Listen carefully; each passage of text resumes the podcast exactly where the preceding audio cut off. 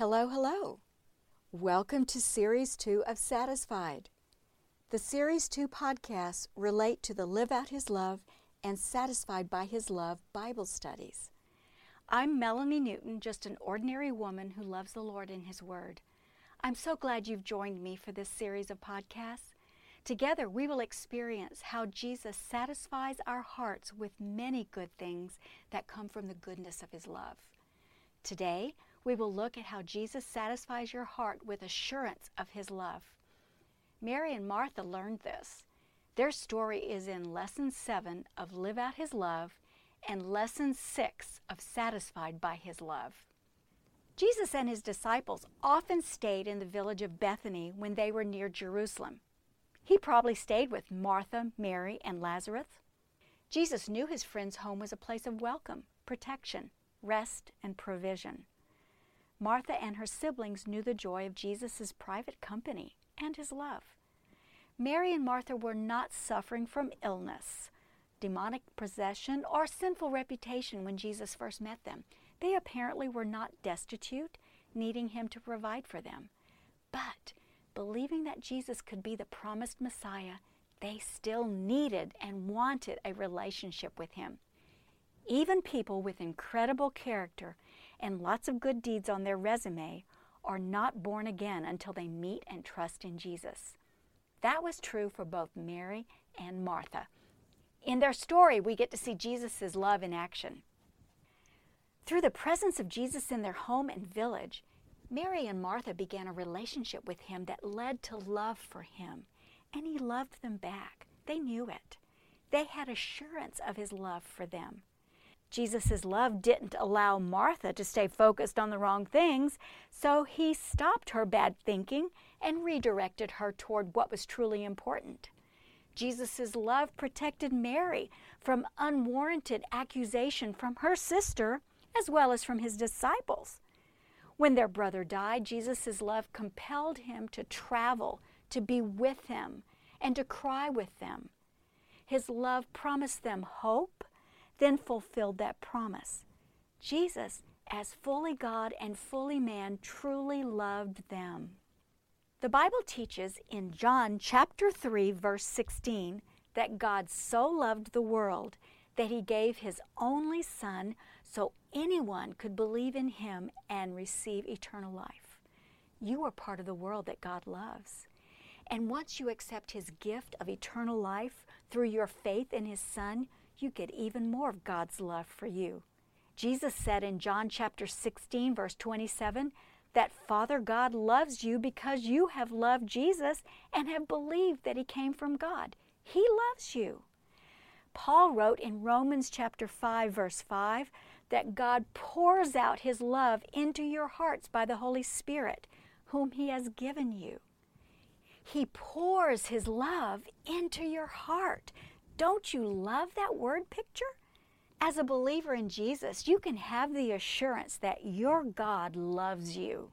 He pours out His love into your heart so you can experience that love. You can count on this truth God loves you. But love isn't soft. Love doesn't always make it easy on the one loved. Jesus didn't make it easy on Martha and Mary and Lazarus.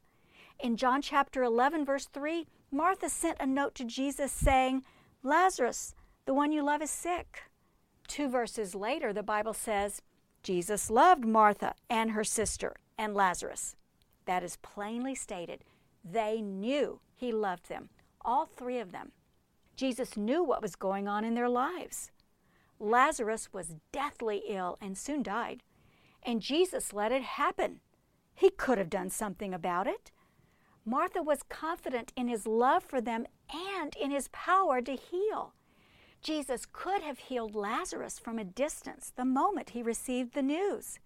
He had done that several times before this. Yet he did not heal Lazarus from a distance. Jesus chose to do something different, even better than what anyone could imagine. But his choice caused pain and suffering to those he loved and a lot of waiting too.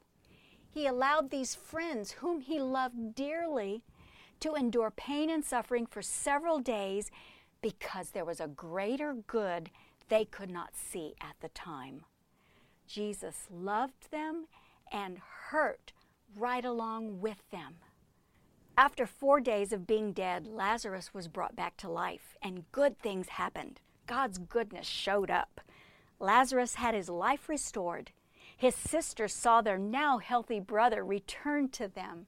The disciples witnessed an amazing work of God, and many people now believed in Jesus who had not yet believed in him.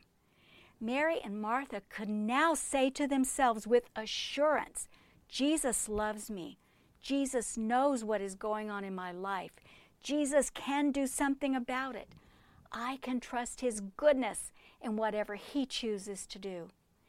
And you can have that assurance of His love in your life too. How confident are you that Jesus loves you? Do you need assurance that He loves you? Dear listener, you are loved by your God, and God's love for you is unending. I'm convinced of this. God wants you to know this. Paul wrote in Romans chapter 8, verses 38 and 39, this fantastic promise to you and to me who believe in Jesus. Here's what he said For I am convinced that neither death nor life, neither angels nor demons, neither the present nor the future, nor any powers, neither height nor depth, nor anything else in all creation will be able to separate us from the love of God that is in Christ Jesus our Lord. Nothing, not anything you do, nor can anyone else do anything to separate you from God's love for you because you have believed in Jesus. Jesus loves you consistently, constantly, and completely. Be assured of this. If you think that you are suffering because you've done something wrong to make God stop loving you, that's a lie. Erase it from the autofill workings of your mind. Replace it with these four truths you can count on. Jesus loves you. Jesus knows what is going on in your life. Jesus can do something about it. You can trust His goodness in whatever He chooses to do. He may not bring back your dead loved one, or heal your sickness, or make everything right, but His goodness and love will choose to do whatever is best for you, for others, and for God's glory. When Jesus met Mary and Martha, they needed a relationship with Him and assurance of His love for them more than anything else. His love didn't allow Martha to stay focused on the wrong things when she got overwhelmed with her tasks. He confronted that and gave her new direction. His love defended Mary when she was criticized by his own disciples. He gave her respect and commendation instead. His love allowed both of them to learn from him. When Lazarus died, Jesus assured Martha and Mary of his love by going to be with them and then raising their brother back to life. He accepted their different ways of thanking him. Their satisfied hearts basked in the assurance of his love. Our God created us with a spiritual thirst for a relationship with Him. A relationship with another human cannot satisfy that thirst. Only God can. Jesus satisfies our thirst for the assurance of His love. As the Bible promises, He satisfies the thirsty and fills the hungry with good things. A satisfied heart can go forward with complete assurance that your God knows how to love you well. Believe that, please.